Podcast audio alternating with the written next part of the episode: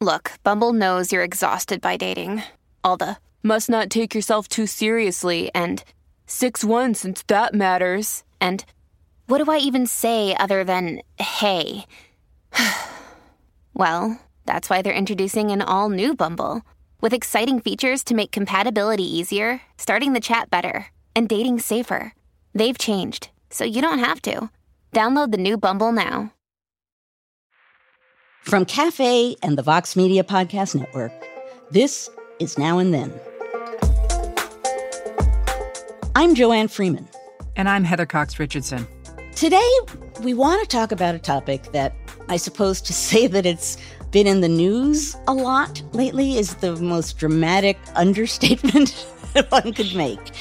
In one way or another, what we want to talk about is voting, and more specifically, voting rights. Because obviously, if you think about it, the vote, who can vote, and when and how they can vote, is an enormous aspect of a functioning democracy. In essence, it's helping to determine who is a full fledged citizen, and even more broadly than that, who counts as an American.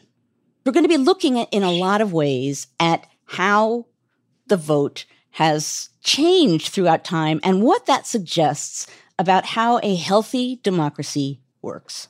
And of course, we're talking about it in part because on Tuesday, August 24th, the House passed the John Lewis Voting Rights Advancement Act of 2021, which is an attempt to push back on the fact that between uh, January 1st and July 14th of this year, at least 18 states enacted about 30 laws that actually restrict access to the vote. And one of the things that really jumps out about the House passage of the John Lewis Act is that the vote on whether or not to pass it was a strict party line vote in which the Republicans all voted no. And that's a really specific and interesting moment right now. And it really shows a theme, something that we're going to be talking about a little bit on today's episode. And that is the role and function of political parties in shifting around the ways in which voting does or doesn't function. So let's start, Joanne, with the beginning of voting. So, one of the things that was fun about talking about this is that I'm actually pretty good about the 19th century, but when you talk about the early voting, like all I know is that George Caleb Bingham painting where you've got people, you know, men all standing around outside a polling place, you know, playing with dogs and drinking and talking about voting. stovepipe hats, and, and you right? said one of the things you said. I mean, think about it. When they actually, when the framers actually came up with this idea of voting, like it's not in the Constitution how that's going to happen. So when it comes time to voting, like what did what what do they do? Like pull straws? well, this is one of the fascinating and sometimes challenging things about studying early America is that in this early period, national things happening on a state level often vary enormously. And voting is one of those things. There are different ways of voting in different states. There are different times, different dates when voting happens. There's enormous variety in the early period. So in part, what they're doing is continuing practices that they've had all along, which are being refined as the government, and I suppose you could say the function of democracy is evolving over time. Okay, so literally the federal elections take place in the states, which right off the bat says we've got a problem in terms of making order out of any of this. But but what does that look like? There were a few different ways in which if you were in either Pennsylvania or New York or Georgia, voting how that would look. Well, first of all, for me, it wouldn't look like anything in the early years, right? Because I'm a woman. well, that's true. None of us would be, neither you nor I would have anything to say except in New Jersey, which I'll come to momentarily. So, yes, it would not look like anything to us. It would be pretty much from the outset white men of certain means. The vote was restricted to people who were worth a certain amount of money, with part of the logic to that being that you should literally be invested in the community that you're voting for. Another part of it being because people in power trusted other people of power and assumed that, of course, they would have the franchise.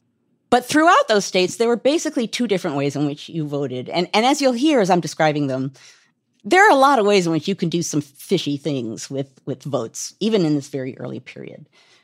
So you could use a poll book, and some places used poll books, and that's literally a book with the names of voters in one column and their votes in another column.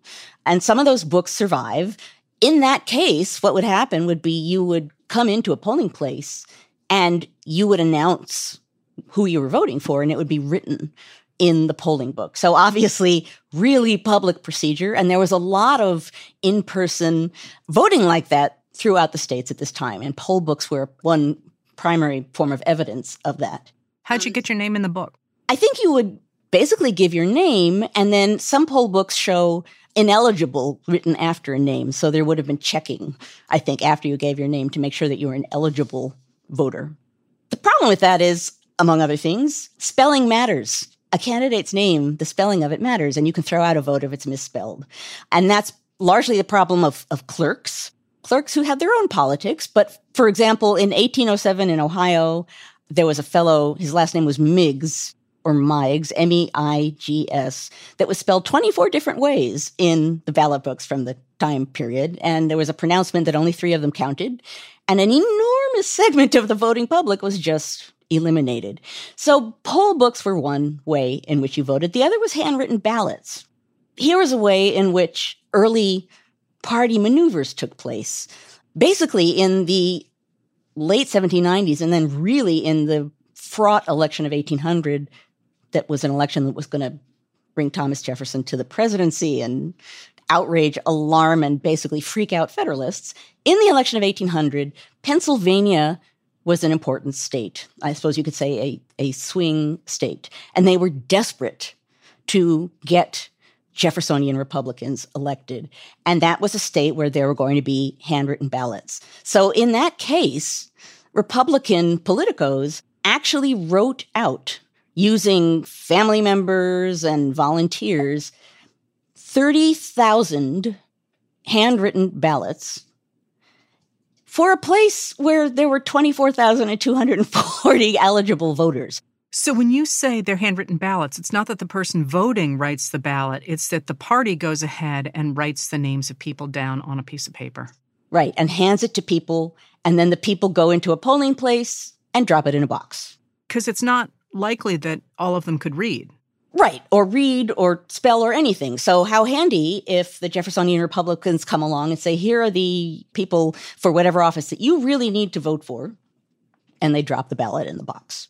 So, do they go to the other guys and say, here's a ballot for your guy, and they've misspelled all the names? Now, I'm sure that happened. I do not have evidence of all of the tricky maneuvers that happened in this time period. You can definitely hear all the space for that stuff to happen to me, one of the remarkable things about this is that 30,000 handwritten ballots. I mean, that's, that's some serious effort to swing an election. And ballot boxes were the alternative to poll books. However, there were also trick ballot boxes with false bottoms. There are all kinds of ways in which. What does that mean to have a false bottom? That means that they basically they stuff it first and then they just take the bottom out, or is it the other way around that you put ballots in and they fall to the bottom and then you cover them up? I sound really quite like I'm trying to steal an election over here, don't you I? you totally do. And this is something I do not know how the false bottom worked. I know that it existed because in 1858, there was an alternative created to prevent all of that either falling to the bottom or stuffing it before from happening. So they created glass ballot boxes so that you could see everything that was happening inside. But clearly, part of what I'm saying here is a long history of people manipulating votes in one way or another to have a leg up. And even from the beginning, dirty tricks that they assumed were fine as long as no one caught them. Now, as I started out by saying, the vote is restricted to white men of certain means, except for a time in New Jersey. Everything's legal in New Jersey comes from the Hamilton musical. Did your friends attempt to negotiate a peace? He refused to apologize. We had to let the peace talk cease. Where is this happening? Across the river in Jersey. Everything is legal in New Jersey. In 1789, let's look at this as an example. Only 6% of Americans were eligible to vote in the 1789 presidential election. But in New Jersey, 6%, 6%. I'm going to pause there for a moment because that's a number. Okay, and and of course that's very restricted to a certain group of people, except in New Jersey. except in New Jersey, where beginning during the Revolutionary era, white women of certain means could vote. So basically, wealthy women could vote, except not wealthy married women because their property automatically was given to their husband. So basically, what this so they're not was, wealthy anymore. no, they have their they are also they just like us would vanish. so widows, widows, something precisely yeah, okay. wealthy widows.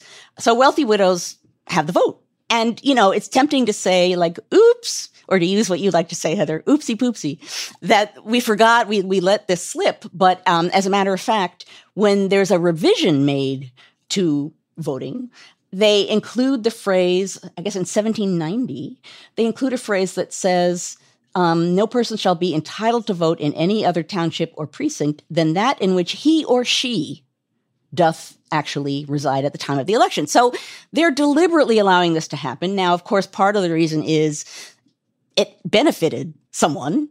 Wealthy widows leaned Federalist. And so having women vote potentially could swing elections. And they voted in reasonable numbers. And just recently, in 2018, the Museum of the American Revolution discovered actually polling books, what I mentioned before, documenting women voters in New Jersey. And they uncovered between 1800 and 1807 163 women voters, which is not a vast number, but considering that they're generally not voting at all, pretty good.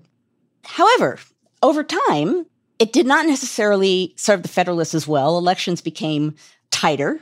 You're trying so hard not to say this. You're trying so hard not to say who takes the vote away from women in New Jersey. Oh, but no, I'm gonna. I thought about you when I was looking at this, and here's the thing, Heather. You can't entirely blame it on Jeffersonian Republicans, and I know you want to, and I can see even you're even laughing. Wasn't I can me. see the look on your say face. It. it wasn't me. Yeah, you didn't say it. Harumph. That's my first harumph of the episode. Basically, in 1807, there was a decision that it could be stripped away in part, and this is significant given where we are today, in part because there was an election in 1807 where there was a lot of actual fraud, some of it from men dressing like women so that they could vote twice. And so, of course, the fraud was blamed on women and free black voters. There were also some free black voters in Pennsylvania. So people said, ooh, there's fraud. Women and free black men should no longer be allowed to vote. Okay, so the white men dress up as women, and Yeah. the women and the free black people get accused of fraud. Precisely. Okay, just just And- clarifying that. No, that's a good clarification. And that's precisely the case. And it gets stripped away, but it's a bargain. So here's where I'm giving a slight, I don't know, I'm countering a little bit your, your Jeffersonian Republican hatred.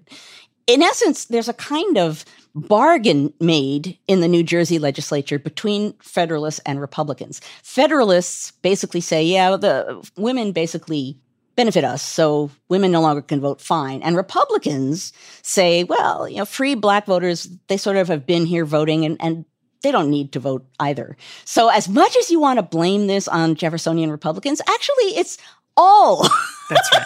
of these people who just decide, okay, that's it. We're done. Interesting thing for a few years, kind of an experiment. It's taken away. so, just to be clear, it's not Jeffersonian Republicans I dislike, it's Thomas Jefferson. I know, I know. But you can't resist an opportunity to point in that general direction. But that's really interesting because both the Federalists and the Jeffersonian Republicans come together to say, yeah, we can all get along so long as we cut out the women and the black people from voting. Precisely. Yeah. But now I want to get into the next part of these early years. And that's that so you can go ahead and you can mess around with the actual system of voting. And then the other thing that takes place is essentially on the street or in the fields or in front of the saloon or the many places that they're voting, because of course we don't at that point have explicit government sanctioned places in which to vote. People are voting in saloons, they're voting wherever men gather, women being excluded. But in those places, or even before a vote, there's a way to keep voters from the polls. There sure is. And this is largely through intimidation and violence. Now, I'll start out by saying, boy, was the United States violent in this time period. I mean, so so although some of what I'm going to be saying here will sound and is remarkable, it's important to put it in that context because there were incredible numbers of riots and man-to-man violence. So keep that context there. However, it was I want to say almost commonplace for there to be intimidation, shoulder hitting, as it was might have been called at the time. People standing outside polling places or just in the streets trying to intimidate people to either not vote or vote a certain way. Now, this happened in a general way over time. I've even found in my research in colonial Virginia, the brother of a candidate standing next to the door of a polling place with a gun. he didn't do anything, but it was a really clear message. But it became targeted over time in some cases. And the, the greatest example of this, or certainly the most striking example of this, is the Know Nothing Party, which is a nativist party that is active mostly in the 1840s and 1850s. The Know Nothing Party basically was anti-immigrant, nativist party, and they really made an extreme organized effort to attack or intimidate immigrant voters at polling places. And there would actually be riots at some of these polling places. And as you'll hear in a moment, people killed. So, for example, in 1857, there was a massive, I guess you'd have to call it a riot. The Baltimore Know Nothing Party brought in three gangs and I have to, the names, you will not forget the names once I give them to you. They brought in three gangs with great 19th century gang names the Plug Uglies, the Rip Raps, and the Chunkers. You gotta love it. They got them to come to Washington and to attack Catholic immigrant voters. They were responding in part to the fact that there was an anti Know Nothing Party mayor. so they were trying to reassert their power. But these gang members began attacking people at a particular polling place. Newspapers at the time describe it, but they go a little overboard. Newspapers in this period exaggerate. So I'm going to read you what one says, and I'll, then we can knock it down by 40%. One man was armed with a large blacksmith's sledge, another with a horse pistol of large dimensions. A third carried a miscellaneous assortment of revolvers, bowie knives, billies, and iron bar. I don't know how that guy carried all of that stuff, but the newspaper says he did. While a fourth carried, besides a side pocket filled with convenient stones, brickbats, and etc., a large billet of oak wood of sufficient weight to fell an ox. Now, newspapers really exaggerate in this time period. However, the fact of the matter is, these were armed in one way or another. And ultimately, people end up getting killed. The mayor calls in Marines to quell the violence. When the Marines get there, they find that some of the gang members have dragged a cannon to the polling place and are prepared to use it. In the end, eight men, mostly innocent bystanders, were killed during this riot. And I discovered this riot because I was reading the diary of someone. And when he's talking about this election, he says, Oh, only eight men killed this year. That's pretty good which tells you something about elections. But that's very targeted nativist violence against immigrants and particularly against Catholic immigrants. Not the first time it happened. There was a similar thing that happened in 1856, but it pretty sends you a pretty clear message about what's going on. And the thing about that kind of intimidation is you don't need to carry it out everywhere for it to have an impact. If in one place you show extreme violence and a willingness to go to the level of killing people, that message is going to carry. So that if you're an immigrant voter or a Catholic immigrant voter, you're going to know that there's a threat if you vote. And so intimidation strategically carried out can send a, a really sweeping message that can affect whether people are willing to vote or not.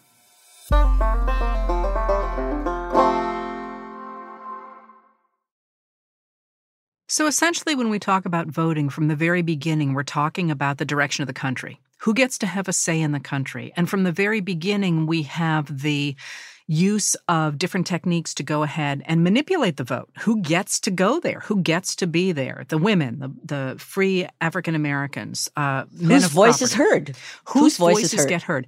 So you can go ahead and you can limit it artificially by making state laws about who gets to vote, then there's also this really important piece of violence and intimidation. And both of those things, I think we established from the very beginning. And then we really see how they develop and how they affect what the nation is going to become after the Civil War. Because during the Civil War, of course, the Republican Party, which is in charge of the country during those years, goes ahead and, and argues that the country needs to have a different set of voices than it did before the war. They're trying to get away from that idea of the propertied white men running everything because, of course, the property white men were the same ones who decided to destroy the country.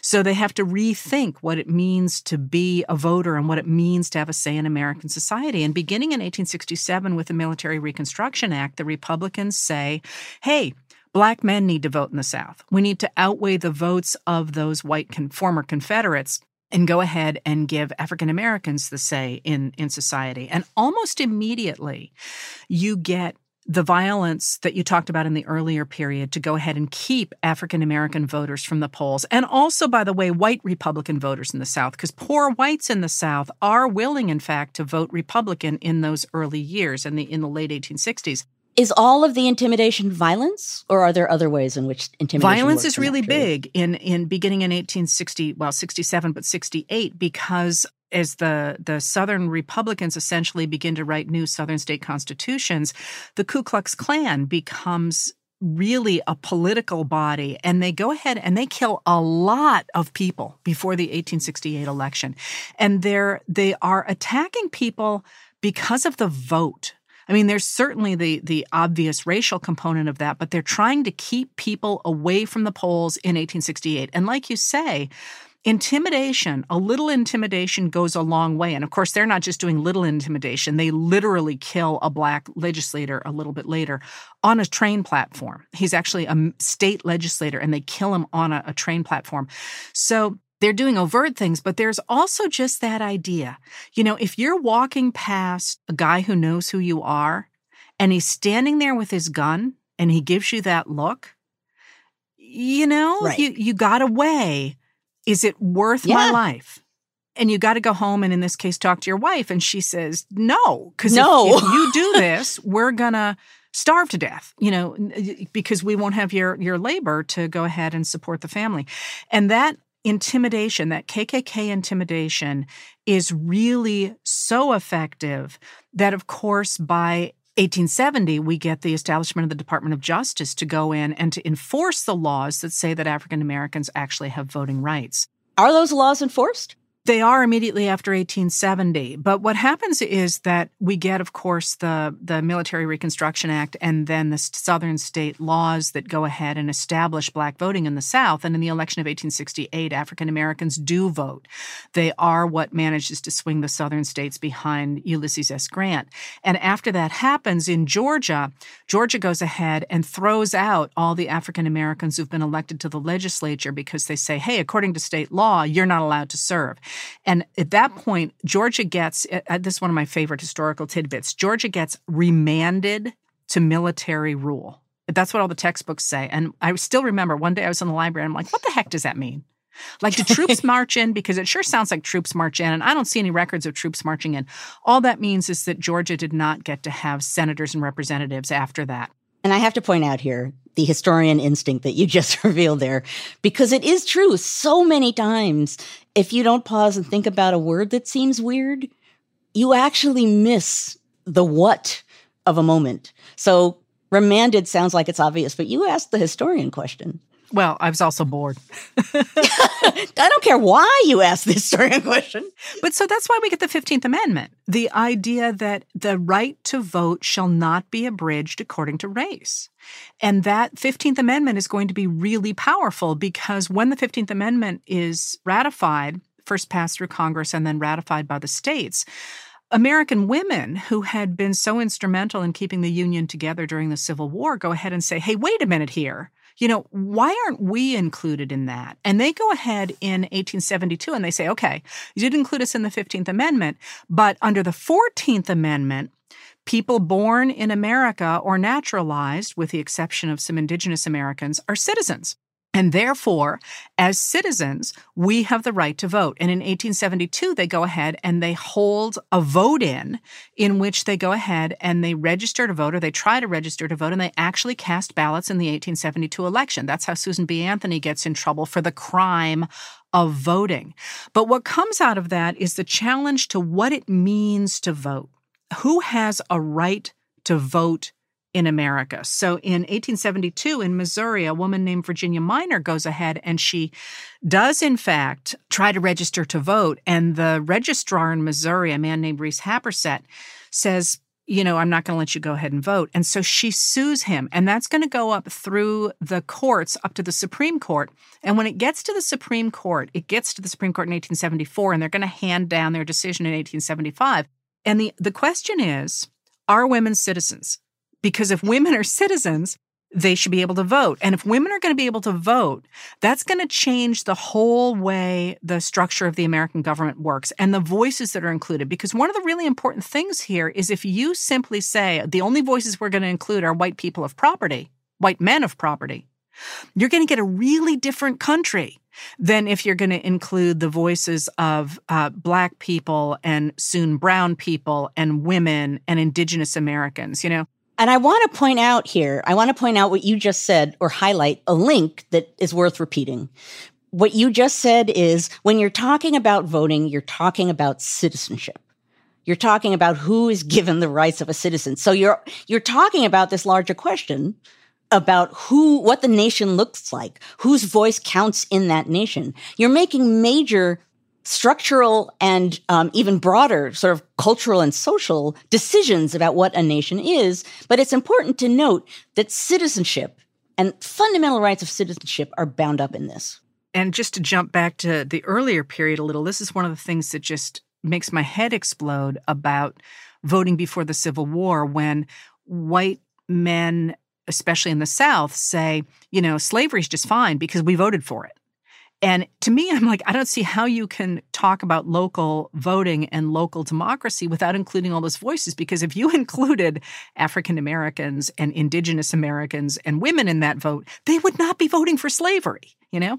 That would not be the logic they would use. But you're right.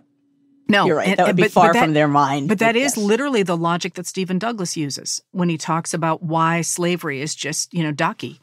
But what happens then in 1874 is really interesting because it goes before the Supreme Court, this question of Minor v. Happersett. You know, are women citizens? And therefore, should they have the right to vote as they tried to have in 1872? And the Supreme Court in 1875, a really important year, hands down a court decision the Minor v. Happersett decision, in which it's very long and detailed. And they go, yes, of course, women are citizens. And they, they list, I think, every possible instance they can find of women doing citizen like things. And then, you know, goes on and on and on. And then at the very end of it, they say, yes, of course, women are citizens. But citizenship does not necessarily convey the right to vote. Mm-hmm. Now, all of a sudden, you know, the, the 15th Amendment to the Constitution says you can't discriminate based on race. But now in 75, the Supreme Court has said, yeah, but you can discriminate in any other way you might like. And that, of course, is going to be absolutely huge because 1876, the next year, you're going to have Southern states, the Democrats in Southern states, going ahead and cementing their control over those states and beginning to exclude people from the vote based on things that are not race, but that map onto race extraordinarily closely. And I think it's important to note again by map onto race, in one way or another, poor and marginalized people are always under attack, and race is a component within that. So you can restrict or attack voting without being as blatantly racist as your efforts are.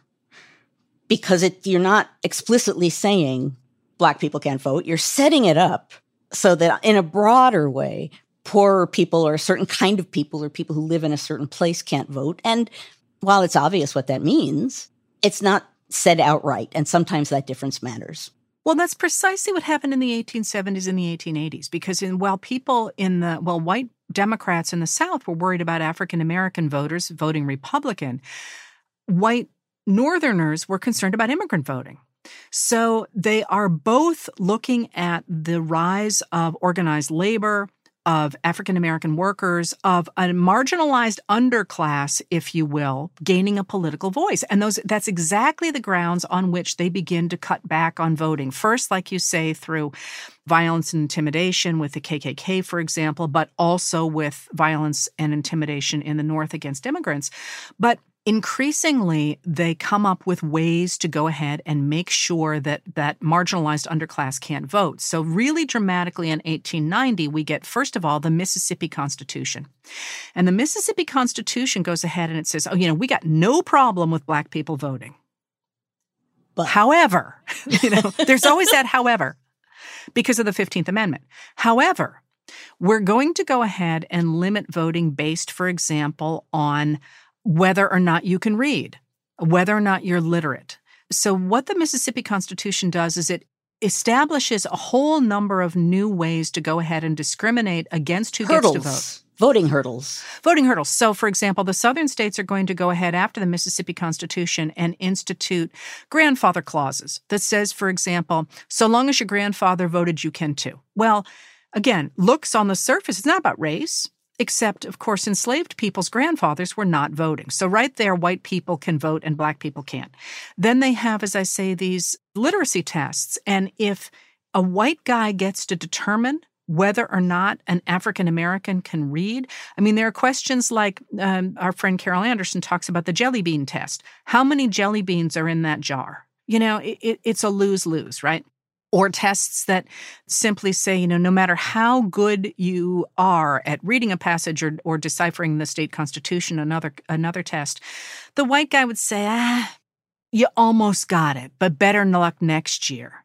And then, of course, there are poll taxes. The idea that you can't come to the polls unless you have paid your taxes that year, and also that you have kept the receipt that you paid your taxes that year. Now, now, real quickly, do you know where your tax receipts are? like like this is the 21st century. I'm not living in a place where there i was going to say i'm not living in a place where there are mice but that's a lie. But you know if you're living in the the country and you're trying to keep your belongings together and you've got you've got animals in your house as everybody in the country does you're not going to keep your hands on your poll tax receipt. And that's in the the first constitution the mississippi constitution is 1890 and the new york times looks at that and they say well, that's not a bad idea. We'd love to keep illiterate poor people away from the vote. And after 1890, the states across the Union, North and South, are going to go ahead and rewrite their state constitutions to go ahead and limit the vote of people who are poor people of color in the South primarily, but also immigrants in the North. And the number of people voting gets dramatically smaller after 1890. And then there's also something else that is really interesting that happens in 1890, and that's that, that 1890 is the year that America adopts the Australian ballot. And this is something that's seen as a reform, as something that's really good, because it's going to take the suffrage away from people who can't read. Because the Australian ballot goes ahead and it tries to take politics out of the vote by going ahead and establishing ballots printed by the government that have both parties' candidates on them.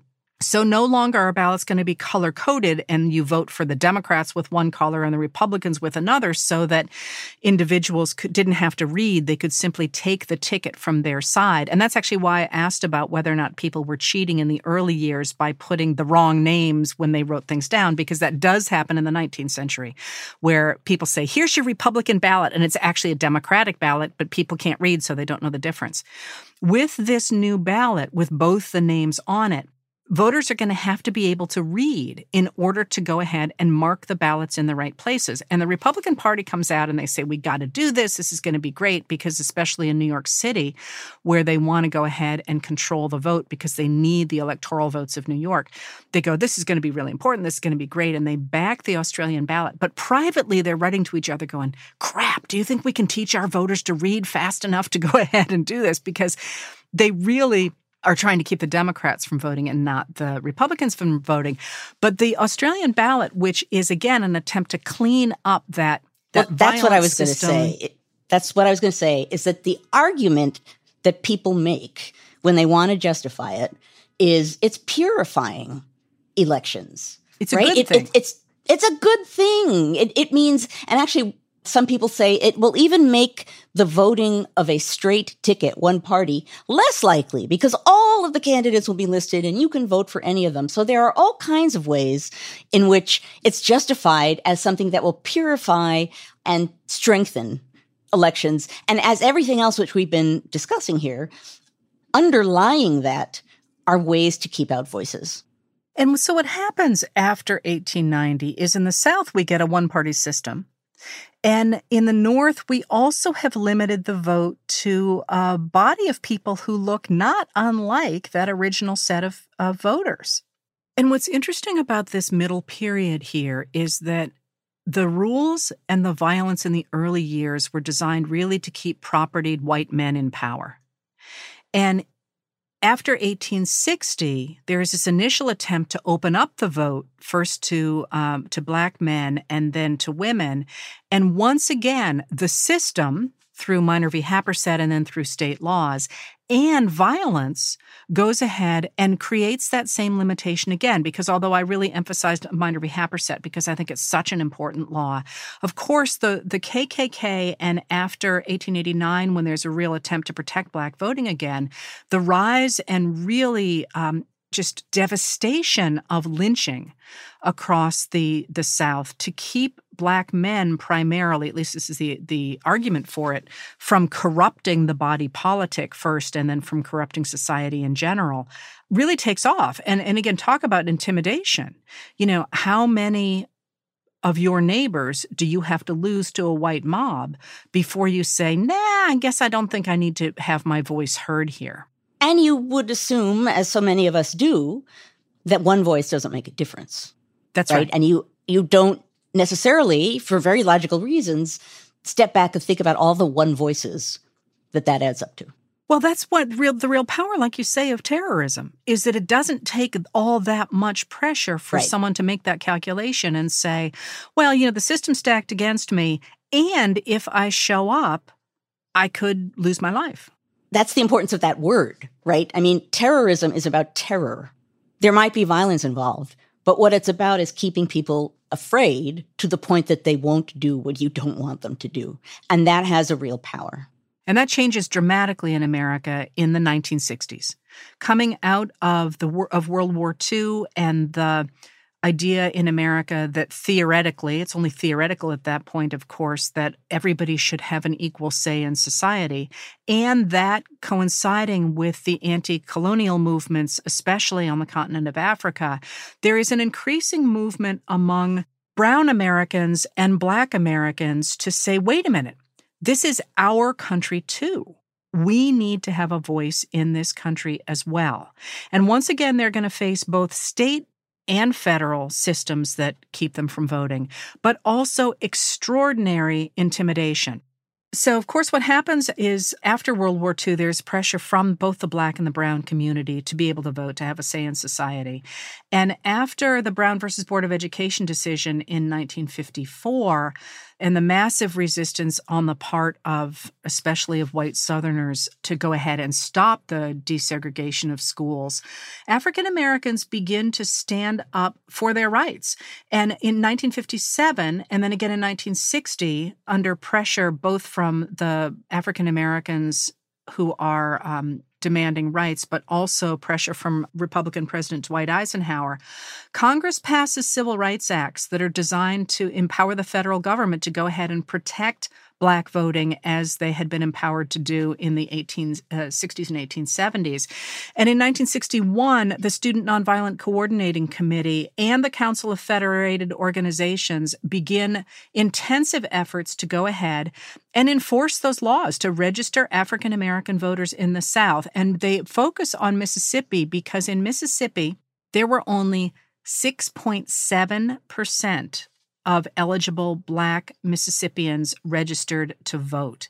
And so Mississippi becomes a focal point of going ahead and determining what America is going to look like. Is in fact America going to include the voices that it claims should be included in our democracy or not?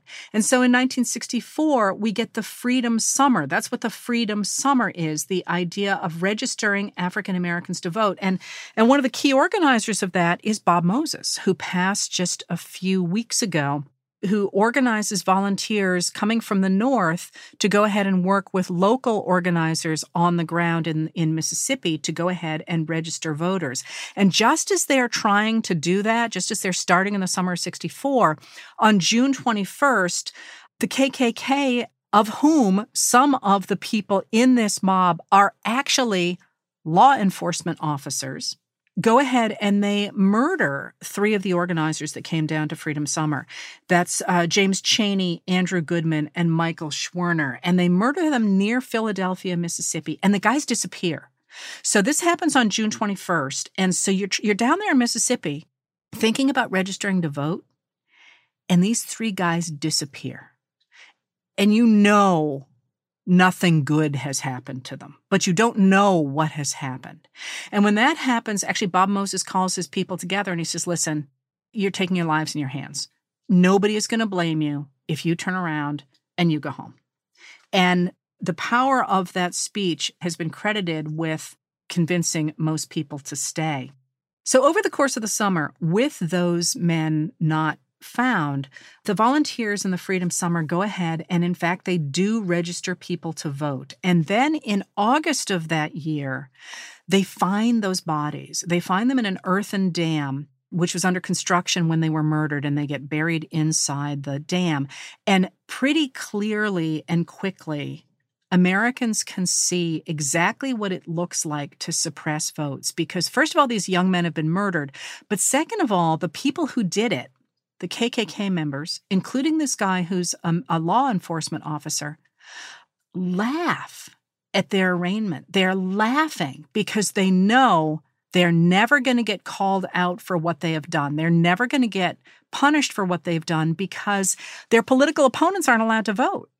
And they never have. Yeah. They haven't gotten punished yet. I mean, that's the flip side of terrorism and intimidation.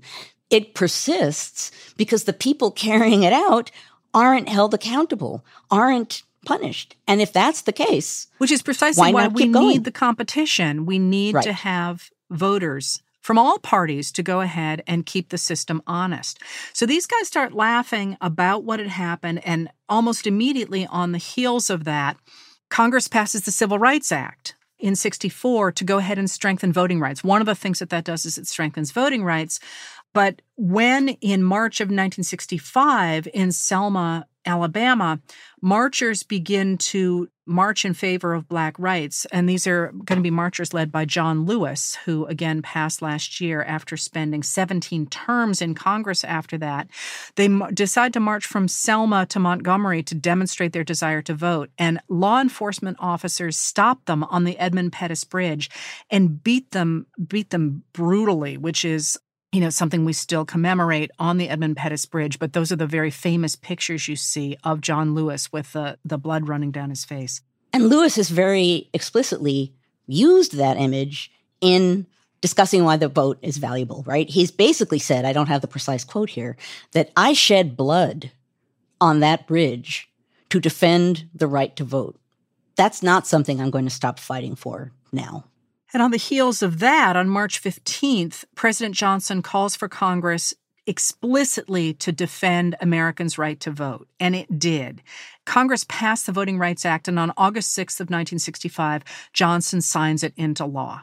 So then everything's absolutely hunky dory. We never have to worry again. In 1975, um, Congress expands that rule to go ahead and provide multilingual ballots so that all voices can have a say, and and the episode is done. Right, we're good. Well, I want to talk about that for a moment, though, because first of all, we started out by talking about ballots, and now, due to the fact that in that year, actually in 1972, only 44% of Spanish surname citizens were registered, compared with 68% of blacks and 73% of whites.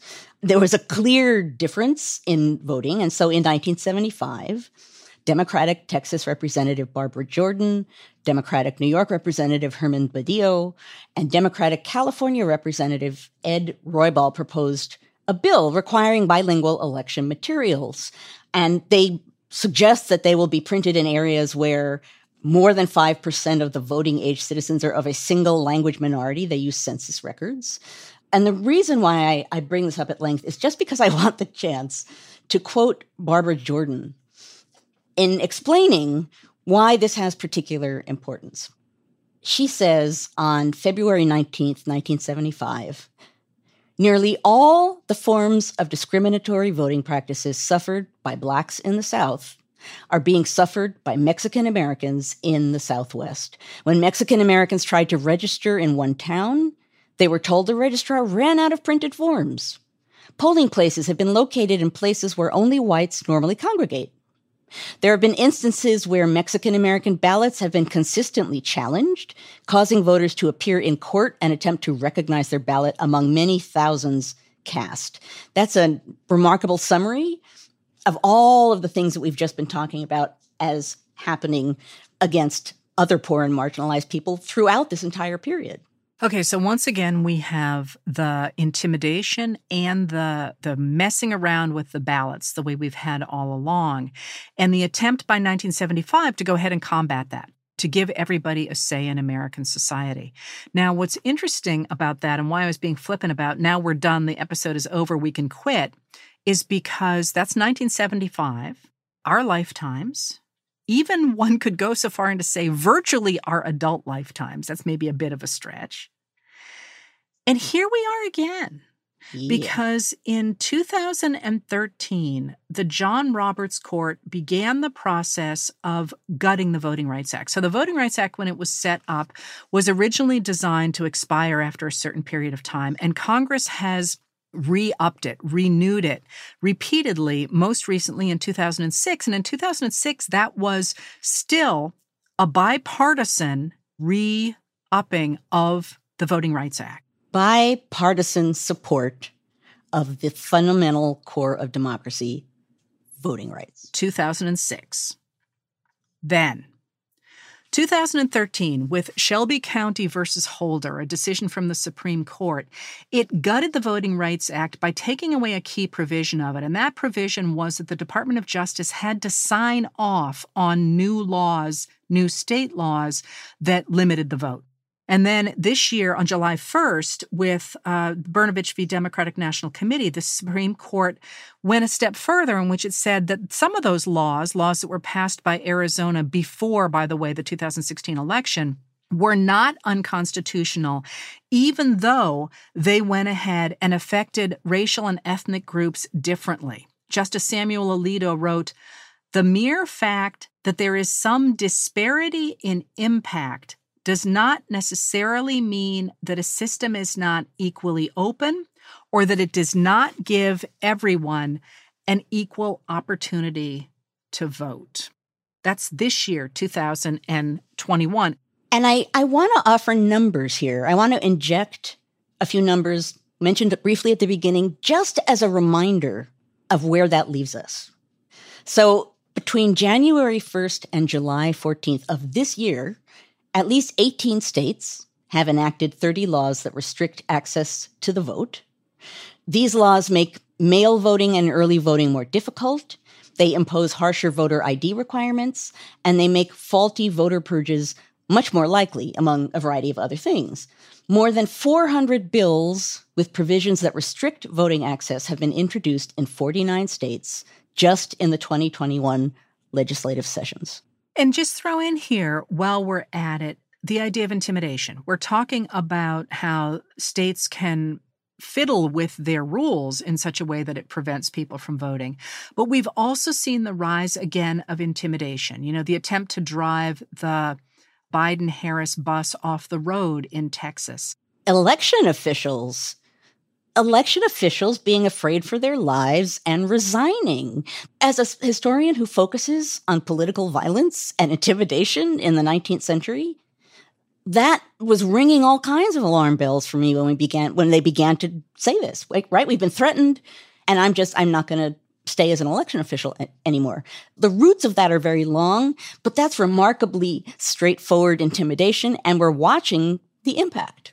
The question of voting has always been about who owns the country, who gets to have a say in the country, and what is that country going to look like. And from the very beginning, there has been a move to limit the vote and to limit it to people of means, to people who are white, and usually to people who are male. And to do that, first of all, by messing around with who gets to vote by things like saying, oh no, we're out of ballots, or, exactly. or putting nowadays, putting fewer voting machines into minority districts, or by a voter ID that says that if you are that you can use your hunting and fishing license as a way to identify yourself, but not a student license, for example. And here's the thing about that, which which harkens again back to what we've already talked about. All of these things can be defended as purifying the process, keeping people who are not eligible to vote out. We've seen that before. But the fact of the matter is that's not the impact that they're having. And the impact is the reason for the acts. The, the claim that they're purifying the process is a way to explain them away. And so here we are again trying to decide what the country should look like and who gets to have a say in it. And one of my favorite lines ever was one that former President Barack Obama used when he spoke at the funeral for Representative John Lewis, in which he said, You know, we simply must go ahead and protect the vote we must protect it by supporting the idea behind the 1965 Voting Rights Act former President Obama said, You want to honor John? Let's honor him by revitalizing the law that he was willing to die for.